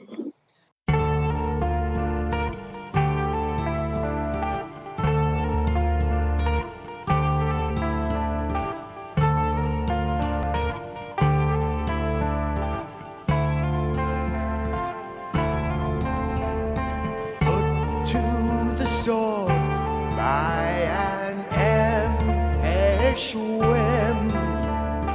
Follow me now to a place we begin. Wrought with no anger, wrought with no fear. Faixa 6: The Time Machine. Da duplinha Gas Harris, que também escreveu muita coisa aqui. Não, não, mito. Nesse álbum, não. Esse álbum foi a única faixa deles, dessa, dessa duplinha, mas que é uma dupla que escreve muito desde que o Game Gas tá na banda. Tá na banda. Complexa, já é uma faixa complexa, já é uma faixa que me lembrou bem de Dream Theater. A faixa tem várias temporizações diferentes. Muita gente falou que a faixa é fenomenal. Eu, enfim, gostei, mas passou, tipo assim, sabe? Não, não é uma faixa que me falou assim, nossa, essa aí vai ser, não é boa, tem tudo. É bem Iron Maiden, tem todo um clima, tem toda uma, uma, uma, tematização. É boa, mas não me encantou como a próxima vai me encantar de uma maneira totalmente absurda. Mas é bem, bem Steve Harris. Apesar de, de, de ter o dedinho do Guerra também, é bem Steve Harris. Não chega a ser tão grandiosa em termos de tempo quanto as outras, mas também é uma faixa longa, 7 minutos. É, é a, a faixa. Eu, eu nasci há 10 mil anos atrás do Iron Maiden a letra dela é uma porque ele tá, fica contando a história do tempo. Olha assim, eu fiz. Olha Raulzão aí, ó. Raulzito, é, quem, sabe, quem sabe foi inspiração para o meio. É. Mas eu curti, eu curti, completa o álbum bem. É uma faixa que dá um. Dá um tá no meio do álbum, então dá, dá pra, é uma faixa que conduz o álbum bem. Mas não, não me encanta tanto quanto, quanto outros que me encantaram melhor. Isso. Vai, Thomas, The Time Machine. Pronto, ela é uma música que eu gosto muito apesar de não ser uma das minhas preferidas do disco, mas eu gosto muito dela. É, o refrão dela é muito bom. O refrão da música é muito, muito, muito. Me agrada, me agrada demais até. Mas, assim, a letra dela eu achei espetacular. A letra dela eu tava até. Até botei aqui a letra dela aqui na minha frente uhum. para dar uma para dar uma olhada. E é muito engraçado porque ele fala: Eu vivi uma vida longa e vi o mundo, eu poderia te contar histórias, o cabelo vai ficar de pé e papapá, faz toda aquela viagem no tempo, como realmente uma máquina, uma máquina do tempo mesmo, né? Ele sai levando a história. Tem alguma coisa ali também do Final Frontier, nessa música que, que, que me agradou. Não sei exatamente o que, mas soa. Agora tem um refrão, uma, outra introdução acústica do Steve Harris, onde ele tá lá assinando, tem, tá lá a introduçãozinha acústica.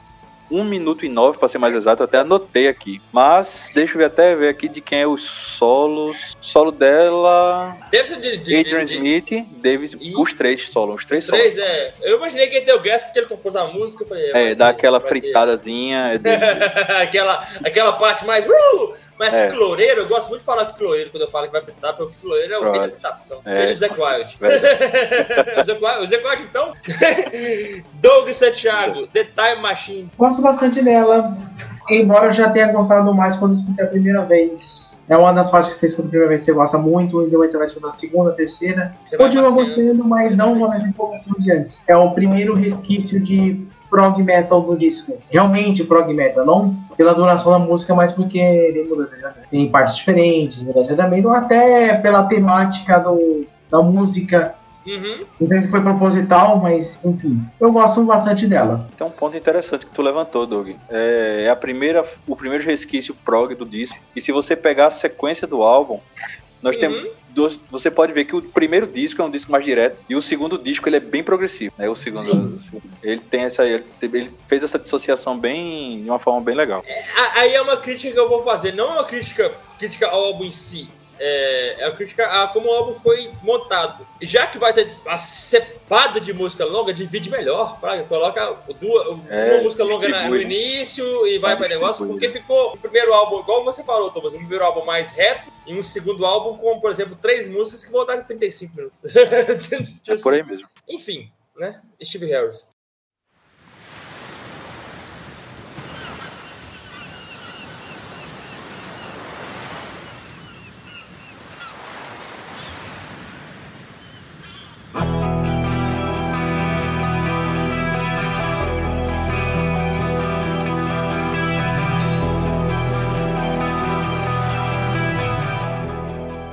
Faixa 7, Darkest Hour. E aí, aí eu deliciei, mergulhei nessa música e são 7 minutos que passam rápido pra caralho. 7 minutos e 20 que Hum. passam como se fossem 3. Terceira melhor faixa do álbum, fácil. Eu adorei a música fala sobre aquela hora que te antecipa a hora que você vai pro front, fraga, velho, que você vai pra guerra, que você vai pra, pro, pro abate, provavelmente, entendeu? Linda, linda, gostei demais. Ela é toda pesada, tem uma faixa mais, toda mais densa. Me lembrou, me lembrou a Áurea, aquela aura, né, que teve em Senjutsu, que foi a primeira faixa. Nossa, cara, é, é, você, ah, você entra ali. é, eu fiz um exercício igual o Thomas fez de pegar a letra e, e descer a música, escutando ela assim. Nossa, É. dá uma. che- Chega a ser angustiante. Chega a, A ser música, angustiante. a música, eu, é, eu, eu, eu, assim, eu, eu, gosto muito de acompanhar discos com letra. Eu não gosto de escutar di- disco de forma aleatória, sem estar acompanhando a letra, porque o disco não cresce. Na minha opinião, o disco não cresce quando você acompanha. Minha visão para o Senjutsu mudou completamente com acompanhando, acompanhando as letras dela. Muda, muda completamente a música. Você vai entendendo o que o cara vai falando. Eu fiz isso com, com a última parte que a gente vai falar dela depois, cara. Aí eu passei a, a ficar assim, ó. É um absurdo. Eu, vou- eu, vou, eu vou tatuar uma frase naquela música, mas depois eu vou falar Sim. isso na hora. Eu, assim, na minha sincera opinião, é a terceira melhor faixa do álbum e é um dos pontos altíssimos do álbum. É uma faixa que caberia bem em outros álbuns também, mas a fase já, já a fase nova, já a fase a fase do Bruce o retorno, como a gente falou aqui em outros episódios. Eu gostei muito, muito, muito. Da- das minhas faixas assim do coração mesmo, é faixa que eu escuto todos os dias. É, é, e pra mim, uma das melhores faixas que Iron Maiden fez em tempos, sabe? Tempos, assim, é um, é um- eu Bruce Dixon, maravilhoso. É, a música começa com som de gaivota, galera. Nossa, transporta você pra outro, outro tipo de sensação. Iron Maiden é foda, é, é, é osso. Doug Santiago, Darkest Hour. É uma das minhas favoritas também desse disco. E o, o refrão, eu não sei porquê, cara, ele me remete muito. um- parece que é uma mistura de Lost in Love com Tear- Tears of the Dragon. Não sei se é por causa do clima do refrão, que é. Gostei. Lembra gostei. pra caralho. Não sei se é pela melodia que o Bruce canta, que chega a lembrar uma Lost in Love em um certo momento. Mas é uma música que dá um respiro nessa parte prog do, do Exatamente, Senjutsu, do- né? É, mas reflete aquela coisa que o Estivão não sabe dividir muitas coisas, né, velho? É, o, o- geralmente o que que acontece? É o o mais recente que o Dream Theater vai lançar agora, no outubro, se não me engano. As músicas deles são bem divididas. Eles começam com uma compridona, depois emendam uma, duas curtas, aí vai outro épico, mais duas curtas, mais outro épico. O Steve não faz isso. Ou ele faz as longas primeiro e as curtas depois, ou faz, ou faz o inverso. Fica uma coisa meio anticlimática, sabe? Apesar que esse CD2 eu gosto dele quase inteiro, basicamente. Não, Mas assim, é um dos pontos altos do disco de fato. É, é uma, é uma semi-balada maravilhosa mesmo. Aí que a banda parece, a mão. ela parece que vai começar com uma, uma power balada dark, sei lá como é que, como é que fala isso. E não é, na verdade não é. Ela é- acelera um pouco mais, mas ela é bem, bem, bem assim, pesada, sabe? Ela é bem densa. Eu, nossa, vai, Thomas. Senão eu não bolo. É isso mesmo, assim, ela me lembra, ela, ela é, eu, eu até notei aqui, ela é a Come Home do, do Senjutsu, mas numa pegada bem mais densa, muito mais pesada do que Come Home, vejo ela muito mais pesada. O refrão dela é incrível, apesar de ser uma das músicas que eu ouço menos, é uma das músicas que eu ouço menos no álbum. Mas é o ponto que foi que foi Doug falou, ela é a música realmente que ela dá o, a balanceada naquele segundo, no segundo, no lado B do, do, disco. Ela dá uma- um contraponto, porque a gente vê que depois dela vem uma sequência pesadíssima de músicas, né? A gente vai vir agora com músicas todas elas acima de 10 minutos. Então ela dá uma ela dá uma segurada na onda sem perder peso e eu acho eu acho que ela vai funcionar legal ao vivo também. Eu acho que ela tem, tem potencial pra isso. Tem potencial. Sim, sim, sim. Talvez, talvez pelo tempo seja uma das escolhidas pra, pra tocar ao vivo também, porque ela, ela é menor do que as três que a gente vai falar agora. Então, dessas três últimas, é, vamos falar.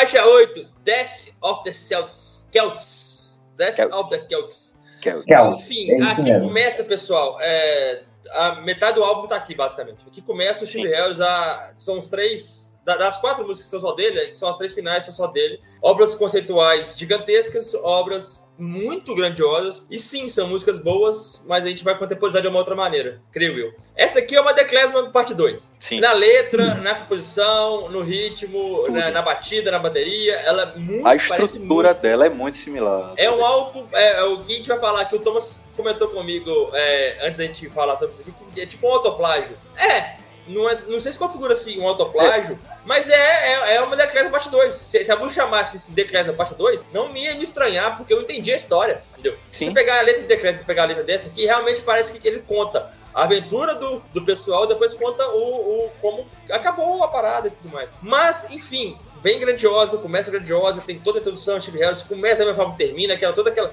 É boa, mas das três, pra mim, ainda passa. Ela passa. Ela fica boa, dá pra você. Ainda mais pra, pra minha pessoa que gosta muito da The muito mesmo, principalmente da, da, da, da, da versão ao vivo com o Bruce, eu gostei, sabe? Eu, eu quero ver isso ao vivo, eu quero ver essa música ao vivo, porque eu vou entender. Eu, tipo assim, pô, beleza, os caras vão continuar a história daquela música que eu sou muito fã. E eu quero ver Bruce dançando pagode É. russo de novo.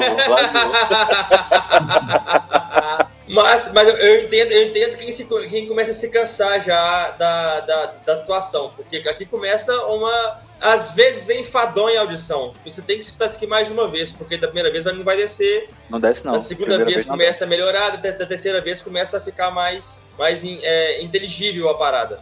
É, mas vale o destaque, a música é boa e é, galera, escuta a Ecclesia e bota ela depois, você vai entender o contexto, vai ficar uma história bacana, eu fiz isso. Isso. Segue, segue a experiência. escuta The Klezman, depois você passa e escuta ela. Vai ficar bacana. Você- Vocês vão entender o que o Iron Maiden quis fazer melhor ainda. Doug Santiago, Death of the Celts. Death of the Celts. Se você não comentasse que a, a, semelhança com o The Klezmer, eu que ia comentar, que ela realmente, ela, só pelo título, você fala assim, já vai remeter a, já remete à temática do The Klezmer já. E realmente tem muitas semelhanças mesmo.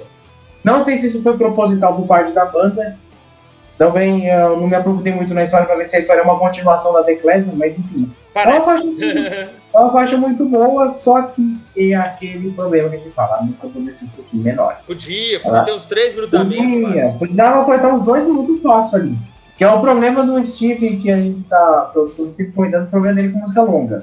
Ele repete muito. E não, não, torna a coisa mais dinâmica, sabe? Aí fica uma coisa repetida, né? Aí é o ponto do, do, do, produtor, né? Acho que é o ponto do produtor que ele é o produtor. É o cara é. que vai editar a criação, vai dizer, ó, oh, bicho, vamos editar aqui, tal, tal, tal. É, teve, é. um, um, teve um comentário, um, tem pontos que foi aqui no. que tudo que serve o Iron Man é grandioso, até porque o, o Iron Man é uma extensão do, Steve Harris, né?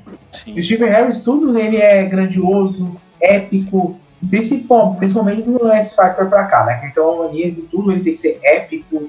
As, é, na boa parte das vezes dá certo, algumas não vão dar tanto assim. Mas é Steve Harris, né? Vai fazer o quê? Eu penso muito que talvez essas músicas sejam feitas para ser ao vivo, para dar tempo do Bruce conseguir descansar, respirar, fazer o, o preparo dele também, não sei. É, mas varia, vai varia um pouco a introdução, né? Vai lá, Thomas. Não, é ao contrário do que falou o Doug. Eu não tiraria um segundo dessa música. Ela é uma das minhas preferidas do dia. A construção dela é linda. Eu consigo ver, não sei nem se é ele quem faz, mas eu consigo ver Jane Gers ali no início, naquela introduçãozinha, já remetendo a The Clansman. Sim. Não tem, não tem, assim, não tem como você desassociar. Não tem como. Já vi outras pessoas dizendo, não tem nada a ver, tem nada a ver uma coisa com a outra, não sei o que, mas tem. Tem. Tem. Eu não vi a letra da música ainda. A tradução dela eu não, não, não vi, mas pelo pouco que eu peguei ela em inglês, dá pra ver que ela remete, toda, toda a pegada dela, toda a estrutura da música, ela é basicamente uma parte 2 mesmo do The Clansman. Isso aí não tem o que falar, não.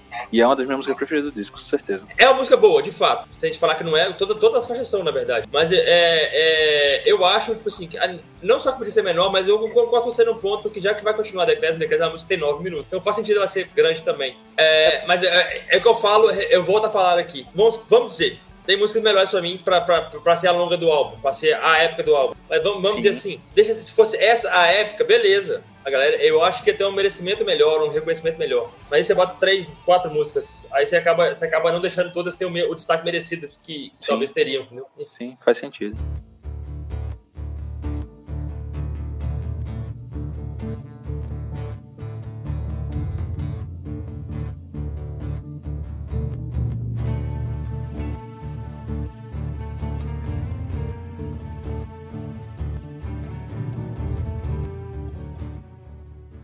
Faixa 9, The Perkament, ou O Pergaminho. Linda também, mas aí eu falo o seguinte: das três épocas, é a que menos me encanta. É, uma a gente falou bem, é uma música de várias construções, várias repetições. Cansa. Essa aí realmente me cansou. Chegou, na, chegou com, sei lá, oito minutos eu tava assim, nossa, tipo assim, eu já ouvi isso quatro vezes, talvez. Mas, repito, mas eu volto a falar o seguinte: solo de guitarra. Essa música tem um solo mara. Algum não, né? Uns cinco Maravilhoso, maravilhoso. Seis solos. Seis solos. Seis, seis solos, seis solos. Yannick Gers, Dave. Murray, Yannick Gers de novo, Adrian Smith, Yannick Gers de novo, Adrian Smith de novo. Os solos Três são, solos. Todos são lindos, mas são exagerados na minha opinião. Precisava disso tudo, sabe? Essa pessoa assim, sei lá, enfim. E tive Harris realmente completou aqui, mas a música é legal. A música tem aquela grandiosidade do Iron Maiden, mas é uma música para mim que, fato, se você faz ela com seis minutos, sete, sei lá, metade dela aqui, você passa a música também, você sabe? Enfim, né? Não vou ficar me, sendo enfadonho aqui, porque já falei isso várias vezes. Vai lá, Thomas, The Patchman.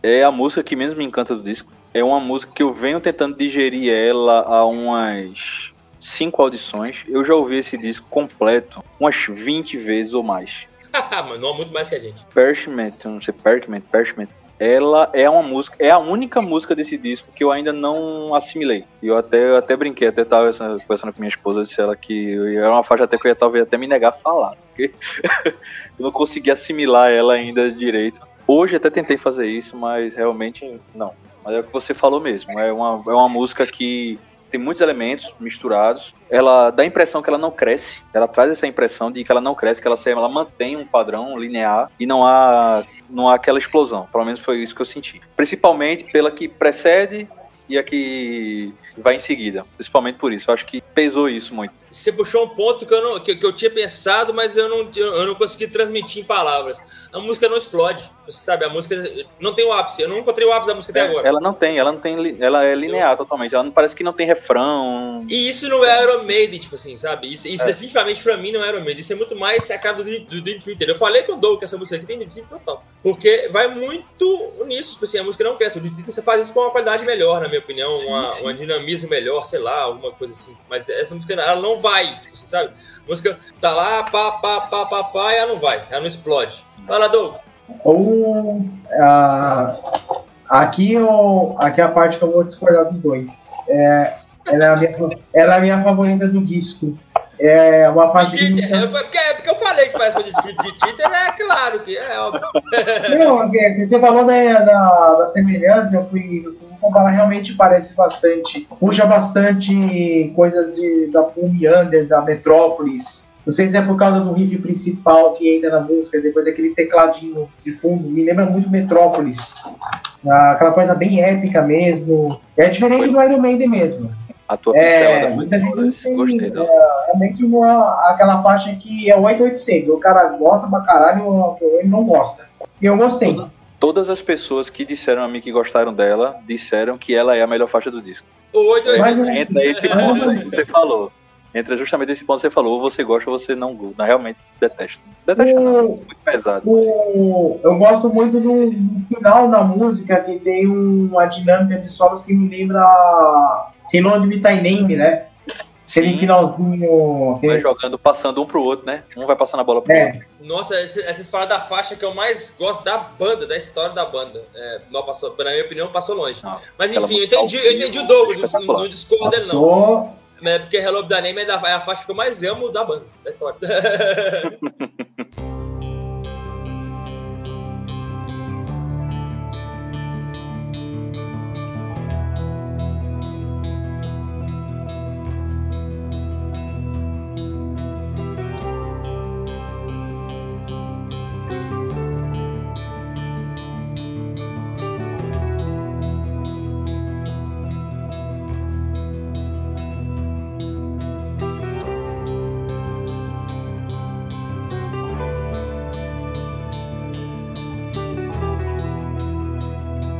faixa 10, Hell on Earth. Essa aí é a minha preferida do álbum. Essa aqui, enfim, vou fazer críticas? Vou, claro. É, a música tem 11 minutos, tem 3 minutos e 20 segundos, algo parecido com a de introdução. É, é gigante, na minha opinião, é gigante. Tipo assim, na introdução, você escuta todo, todo o dinamismo que a música vai, vai ter depois. Fato. Já, eu já escutei essa música 60 vezes, escuto ela todos os dias. É, ela tem todo o dinamismo que a música vai ter, ela tem até a introdução. A, a introdução te conta como a música vai ser. Porém, galera, ela, ela tem, a, na minha opinião, a parte de, de letra, estrofes e do, do, Bruce, a melhor coisa que o Bruce que o Iron Maiden fez em muito tempo. Muito tempo. Assim, minha opinião. A, a, a melodia da música me encantou, assim, de uma maneira. Muito boa mesmo. Desde a primeira audição. A letra. Essa foi então, a um, uma das poucas que desde a primeira audição que ela explodiu. É, não, essa aí, é, e ela explode, o refrão é. Nossa senhora, é maravilhoso. E, e, tipo assim, eu apaixonei demais com a música, demais, gostei assim, muito. É, é para mim, volto a falar, a melhor faixa do álbum, mas falo abertamente, ela, é, ela devia ter 3 minutos a menos, 4 minutos, fácil. Aquela parte final é exageradamente grande, tipo assim, é, ela tem uma parte final muito grande, introdução muito grande. Você corta um minuto e meio da introdução, beleza. Vai ficar grande introdução de um minuto e meio, ainda vai ficar a música delícia. E corta um minuto e meio do final, porque não tem necessidade de estar aqui, na minha opinião. Mesmo assim, a parte dela, que é a música, que eu considero realmente a música, é encantadora. Encantadora. Eu fiquei apaixonado, apaixonado mesmo, tipo assim. Muito, muito, muito, assim, muito encantado mesmo com essa música. É da, assim, tá no meu coração eternamente agora, porque Tipo assim, na minha opinião, repito, é da melhor coisa que o Iron Maiden fez em muito tempo, muito tempo. Assim, me remeteu muito a, a épocas douradas do Iron Maiden em termos de letra que, que, que o Iron Maiden melhor naquela época, na minha opinião. Enfim, e eu tava falando aqui que eu vou tatuar uma parte dessa, dessa letra. Eu vou ler para vocês aqui o que vou tatuar. Aqui, ó. É, and the voices that you hear now, and the voices in your hair. Now You think of a lifetime you can never feel again. Tipo assim, essas vozes que você escuta agora, essas vozes que você tem na sua cabeça, se remetem a uma vida, a uma vida passada que você não vai viver novamente. E a música te remete a isso mesmo, a um inferno na Terra. Tipo assim, fala, toda essa merda de vida que a gente tem hoje em termos gerais do, do mundo até essa bagunça, a música fala disso. Encantadora. Enfim, Douglas Santiago, Hell on Earth. É, isso aí realmente é unanimidade mesmo, é uma das minhas preferidas do disco mesmo. Eu, eu, eu vou ser um pouco ousado. Ah, se a música começasse direto no riff principal, cara, já, mano, é, é, mudaria muito, muito a cara da, da música. Mas ali, é, essa música tem o único, assim, se é que dá pra chamar de problema. Eu acho a introdução dela muito linda, o dedilhado muito lindo, só que ele repete, ele repete por dois minutos. Ele chega a repetir, que depois a música explode. Se a música começa direto na, no riff principal, explode a coisa toda, dali pra frente, meu amigo, nossa senhora, é uma música é, que te engana, né? Aquela introdução fala, Ih, meu, mais uma, mais uma música no estilo do X Factor de novo, meu Deus. Aí de repente, opa, peraí, opa, agora ficou bom aqui. É, realmente essa aí é unânime mesmo, uma das melhores do álbum, fecha muito bem o disco. Da melhor, mais fechada, mais normalmente que isso daí, cara, é impossível, né? Eu, eu já acho o seguinte, tipo assim, o que, é que podia ser feito? Coloca essa como a época do álbum, talvez, na 9, na música faixa 9 e fecha com uma porrada, pra, sei lá, balanceia, fecha com um, fecha com, sei lá, estratigo e deixa essa. Não, estratigo tem que ser abertura. Enfim, nada, deixa pra lá. Vou começar a, a, a teorizar muita coisa aqui. Vai, demais. vai bagunçar. vai lá, Thomas, Hell on Earth. Não, ela é unanimidade, é a melhor faixa do disco. Pra mim, é o melhor encerramento do Iron Maiden desde o retorno de Bruce. Isso. É, a música é incrível e eu sou muito fã do, de The Legacy, que encerra o A of Life and Death. Amo aquela faixa. É, eu não lembro é, se é Will the Wide Wind Blows que encerra o. Uhum. É ela que encerra, não é isso? O Final Front, que também é magnífica. Mas essa uma música faixa... lembra a outra, uma música lembra é... outra. Eu, eu, eu gosto também da. A, que encerra o, o Book of Songs é Empire of the Clouds, não é? Empire of the Clowns, que é um absurdo de foda aquela música. Linda também, maravilhosa. Ah, maravilhosa, um dos melhores encerramentos pra mim no, no pós-Bruce pra mim. E, é, e é uma música de 20 minutos, né? Uma música de 20 minutos, é uma 18 vida. minutos. 18, 18, 18. É uma música incrível. E assim, igualmente como Empire of the Clowns e aqui em Hell on Earth, eu não tiro uma vírgula do que eles fizeram. Por quê? Eu acredito que a, a, construção dela, eu, eu creio assim, que a construção que eles fizeram na música tornaram ela da forma que é. Isso aí eu não tiraria introdução, mesmo a introdução sendo longa, apesar de ter mais longa no disco, ela faz a música crescer, a música cresce aos poucos, tem a explosão dela no meio, mantém durante um tempo aquela explosão e depois ela vai decaindo para encerrar. Acho que é meio que o padrão do que. É meio padrão que o Iron Maiden faz, né? Explode, cai, cresce, fica naquela, naquela. Mas a variação que tem nessa faixa, acho que é a síntese perfeita do que é esse disco. E a síntese perfeita do que é o Iron Maiden desde do retorno de Bruce e Adrian Smith. Não tiro uma vírgula dela. Solos dela ficaram a cargos de Dave Murray, na sequência Adrian Smith, depois Yannick Gers e fechando com o solo de Adrian Smith de novo.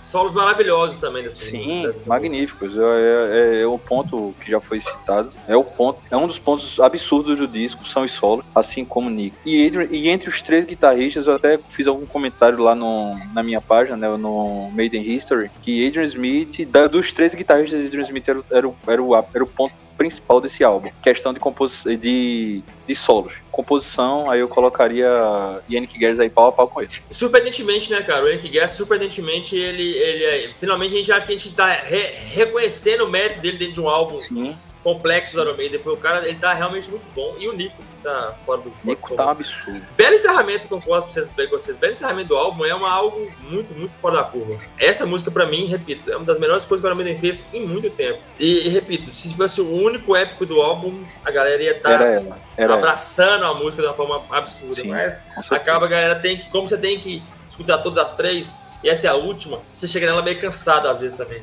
Eu acho que, acho que isso prejudica um pouco a audição da, do, de, dessa faixa em si. Mas isola ela, escuta ela uma hora pra vocês verem, galera. É algo, enfim.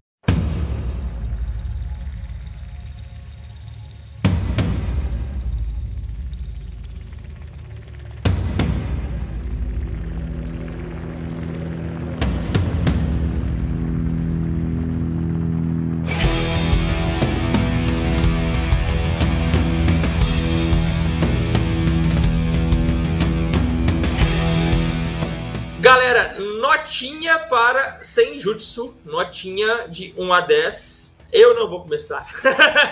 eu sempre começo e eu não vou começar dessa vez. Doug Santiago, notinha de 1 a 10 Senjutsu. 8,5 e tá, tá uma notinha ótima pra esse disco. Tá de bom tamanho, tá de bom tamanho. Achei que ia ser menos, tá de bom tamanho. o, o pessoal às vezes fica implicando, não, como assim você dá 8? Oh, 8 é uma nota boa pra caralho, cara. Dependendo da banda, até uma nota 7 é uma nota boa pra caramba. Na minha época de colégio, 8 era soltar fogos. Nossa, é. Não, na minha época 6, 6 já era motivo pra eu estar tá querendo beber. Na... Ah, na faculdade mesmo, 6, 6 já era maravilhoso. Na, na, na, na faculdade 6 é motivo pra festa mesmo, é cachaça. Se for engenharia, é o gênio da sala. é, é, mas resumindo, né? 8,5 é uma nota que pra mim faz, faz ao disco. É um disco muito bom, mas tem alguns problemas que é o problema crônico do Steve Harris mesmo. Então, Sim. tá de muito bom. Pra mim, é uma nota de muito, muito bom tamanho. Faz jus ao tá disco. Fala, Thomas, notinha de uma dessas. Bom, eu coloquei peso nas faixas, tá? meio, é, meio que peso pra chegar, cara, tentar chegar no. O cara, o, o cara quando é metódico e fã de Iron Maiden é osso. Fã de Iron Maiden é osso. Se eu vou dar nota 9,5 Eu até comentei contigo, né? Quando a gente. Quando, quando eu vi a postagem no, no, no, no Instagram do podcast sobre o podcast do Senjutsu, perguntei até se tinha rolado, porque minha intenção era ouvir. E quando dissesse que não ia rolar tal, e quando veio o convite, porque eu não quis comentar sobre esse disco. Pode ver que na minha página Made History não tem um review sobre esse álbum. Eu não quis ser injusto e no, na sede do, daquele primeiro momento tal de vir comentar sobre o álbum. Eu não quis isso. Eu acho que ele não merecia, ele não merece, esse disco não merece essa pressa do consumo dele. Eu acredito é. que eu levei um Sim. tempo legal para ouvir, desde o lançamento dele, já vai o quê? 30, um mês? Menos de um mês. Né? Faz um mês. mês, daqui dois dias. Pronto. Acho que foi um tempo legal. Basicamente, eu escutei esse disco quase todos os dias. O raro que é correto, né? O, o que é o correto antes, é. antes de fazer a análise é o correto. É, raro foi o dia que eu não escutei pelo menos uma músicazinha dele. E eu cheguei, aí eu até comentei até com uma das seguidoras lá da página, ela perguntou: Tu vai falar, falar alguma coisa? Eu fiz agora não. Tô procurando a maturidade da audição. Quando eu encontrei a maturidade da audição, eu fiz, porra, essa Department ainda tá, tá difícil. Mas eu creio que 9,5 tá, tá da altura dele. Tá, tá. Na verdade vai ser a nota maior que a minha eu vou dar uma nota 9, porque eu acho. É, esse, esse é um ponto que eu tiro, galera. É o seguinte: eu sou muito fã do Iron Maiden, é muito fácil eu dar 10, paga muita coisa que a banda faz. É, é, então seria. E, e eu teci várias críticas boas, mas críticas aqui há coisas que eu mudaria no álbum. Então, se eu, se eu vou criticar alguma coisa, eu não vou dar uma nota 10. Então eu daria uma nota, uma nota 9, que eu acho que é uma nota muito boa. Na verdade, bem boa, maior que eu vi em várias avaliações. Porque dois motivos principais. É o Iron Maiden reproduzindo com grandiosidade o que os caras fazem hoje. E o álbum é bom. Não tem nenhuma música que é ruim, não tem uma música que é mal feita, não tem uma música que você fala assim, nossa, que cagada. Não. Porém, é um álbum que eu acho que pesa muito na questão da, do tempo das músicas, que às vezes, na minha opinião, poderiam ser necessários. Não que a música, isso não torna a música ruim, isso torna a minha opinião um pouco mais crítica em relação à banda que eu consumo. Absurdamente, que eu, na minha sincera opinião e sem querer é, fugir um pouco de humildade, que eu posso falar porque eu consumo, eu conheço todas as obras da banda com afim muito grande. Mas dou uma nota 9 porque eu gosto muito da fase pós-retorno do Bruce. Gosto muito, assim, sabe? É, gosto, óbvio, Lucas. Ah, o que, que você é mais fã? Ah, a fase dourada. É a fase dourada, galera. A gente, a gente, a gente falou, ficou uma hora falando isso aqui no podcast que a gente falou, que a gente falou da, da, da, das fases vocais do Iron Maiden. Nós ficamos uma hora se deliciando em relação a isso. E tá lá a fase, vocês querem escutar, tá lá. A gente escuta, escuta todo dia também. Mas, pô, tem uma história depois disso. Tem uma história que vem depois. Muito e... boa. Inclusive. Muito boa, muito grandiosa. Pô, galera, é Iron Maiden. Senta, escuta, levanta. Eu vou, vou repetir uma frase do Lucão aqui. eu gostei muito, que ficou a cara do podcast. É, é o Iron Maiden, galera. Senta, escuta, levanta e aplaude. É o Iron Maiden. E eu, eu, fazendo um bom álbum. Os caras não estão fazendo qualquer cagada, não. Os caras lançaram um álbum grande, bom, complexo, difícil, é trabalhado, bem produzido, exagerado. Sim. Mas é o Iron Maiden. Ah, e é o Steve Harris, entendeu? É igual o Doug falou, uma extensão do, do Steve Harris. Então a notinha 9 ficou, ficou uma média boa, ficou uma média boa. 9,5, 9,8 ficou uma média boa. Ficou, ficou, ficou uma média 9, né? É, por aí ficou uma média 9. Galera, esse foi mais um episódio do podcast Let's Talk About Rock, da página do Instagram Let's Talk About Rock. Hoje nós temos a nossa dissecada já habitual aqui no álbum, e hoje foi um Senjutsu do Iron Maiden, tá fresquinho aí na cabeça da galera, foi recém-lançado, e repetindo o que a gente falou aqui várias vezes, desfrutem o Iron Maiden, é isso aí, desfrutem, galera. Escutem, porque vocês, se vocês não escutaram ainda, que eu acho muito difícil, vocês estão perdendo um, um, um, uma das, um dos maiores fenômenos da Terra. O melhor disco do ano. na minha opinião, até hoje, até, até, até o exato momento, o melhor disco do ano. Não era até, do, até um mês atrás, até uns 15 dias atrás, não era. Ô, cara, pra mim, pra mim o melhor do ano, até, uns, até um mês atrás, um mês e meio atrás, era o, era o Smith, o Smith Coates. Depois, bom, aí, junto com o do Halloween, que é muito bom também. O Halloween, o Halloween, Halloween era, era meu é. preferido até. e aí, mas Iron Maiden fala muito com meu coração, então é, se, se, se, eu te falar que não existe uma coisa pessoal e eu falar que é o melhor álbum do ano, eu vou estar mentindo, tem. Toda uma questão pessoal. Mas a minha opinião é mesmo. É Thomas, eu queria abrir um espaço para você falar das suas páginas, cara, da, da, da Media History, do Pernambuco Filosófico também, porque aqui o espaço é para isso. Então, muitíssimo obrigado por estar aqui com a gente. Gostei demais. Vai estar aqui direto com a gente agora. Sempre que você tiver um tempinho aqui, vou te escalar no podcast. É, é, muito obrigado mesmo por ter, ter, Eu sempre falo perder um tempo, mas não é isso. Muito, por ter gasto um tempo aqui com a gente falando de música, porque falar de Euromade a gente não está perdendo tempo, nós estamos ganhando. E tá, faça o mexer agora que o espaço é isso. Cara, eu agradeço primeiramente o convite. Foi um prazer imenso estar aqui. Doug, um prazer imenso também estar aqui dividindo espaço com você. É, então, eu sou um dos colaboradores do Pernambuco Filosófico, né, uma página que é voltada para educação e cultura Fenomenal. e da cultura nordestina, especificamente cultura nordestina. Eventualmente a gente traz algumas coisas de fora, mas a prioridade é essa. Isso foi um projeto de um amigo que no meio da pandemia, no ano de desinformação, ele resolveu trazer isso à tona e trazer informação verdadeira, trazer educação para quem está em casa trancafiado sem poder sair. Tá, tem dado muito certo, a página já completou um ano, temos grandes coisas aí montadas aí para o próximo ano. Também sou administrador da página Made in History. Lá eu sempre tento trazer atualizações da banda, um pouco da história, curiosidades, etc. Também sou administrador da página Pumps United do Halloween, também sempre postando lá. Então, quem está aqui acompanhando, segue por lá, dá uma acompanhada, principalmente a Made in History e o Pernambuco Filosófico. Principalmente o Pernambuco Filosófico, porque ela está em ascensão ainda, é uma página que a gente não chegou nem a mil seguidores. Mas falar de educação realmente em internet é difícil, não é fácil. A gente sabe e a gente está cavando devagarzinho e eu acredito que está sendo muito produtivo. Mais uma vez, muito obrigado pelo o convite aqui no Let's Talk About Rock e que seja o primeiro de muitos de estar por aqui. Ah, vai ser. Pode esperar que vai ser. Galera, todo mundo seguindo aí as páginas do Tomás, do Thomas. Ei, na último bloco eu falho. Ei, beleza. Todo mundo seguindo as páginas do Thomas aí. Media History, Pumpkins United, Pernambuco Filosófico. E, galera, dá uma força aí pra, pra, pra gente bombar a, a Pernambuco Filosófico aí, porque o projeto é muito bacana, muito interessante. Doutor Thiago, a você, cara, meu agradecimento de sempre, meu grande abraço. Muito obrigado por estar sempre aqui com a gente. É, você é um cara fenomenal. Foge de palavras para te elogiar mais. Muito obrigado de novo. Tamo junto. Tamo junto. Eu agradeço novamente participar de mais um episódio do podcast. E prazer também ter, ter dividido esse espaço com, com o Thomas. A recíproca é verdadeira. Sobre as suas palavras, Lucas, eu, eu, eu agradeço e digo que a recíproca é verdadeira, mano. Tamo Esse junto. projeto só é foda e eu sempre faço questão de, de participar para fazer ele crescer cada vez mais aí no, na internet, assim, que é um projeto bacana. Desde, o, desde quando você me convidou para fazer as primeiras resenhas e eu abracei esse projeto também. Tamo junto sempre, mano. Tem que eu, precisar, eu, eu, pode chamar que é nós aí, velho. O melhor de tudo que o Let's Talk About Rock, About Rock me traz é isso aqui a, entendimento da galera e interseção com vocês. O melhor de tudo. É a melhor fica, coisa. Fica para outro é dia. A gente, vai, a gente vai fazer um episódio só disso um dia.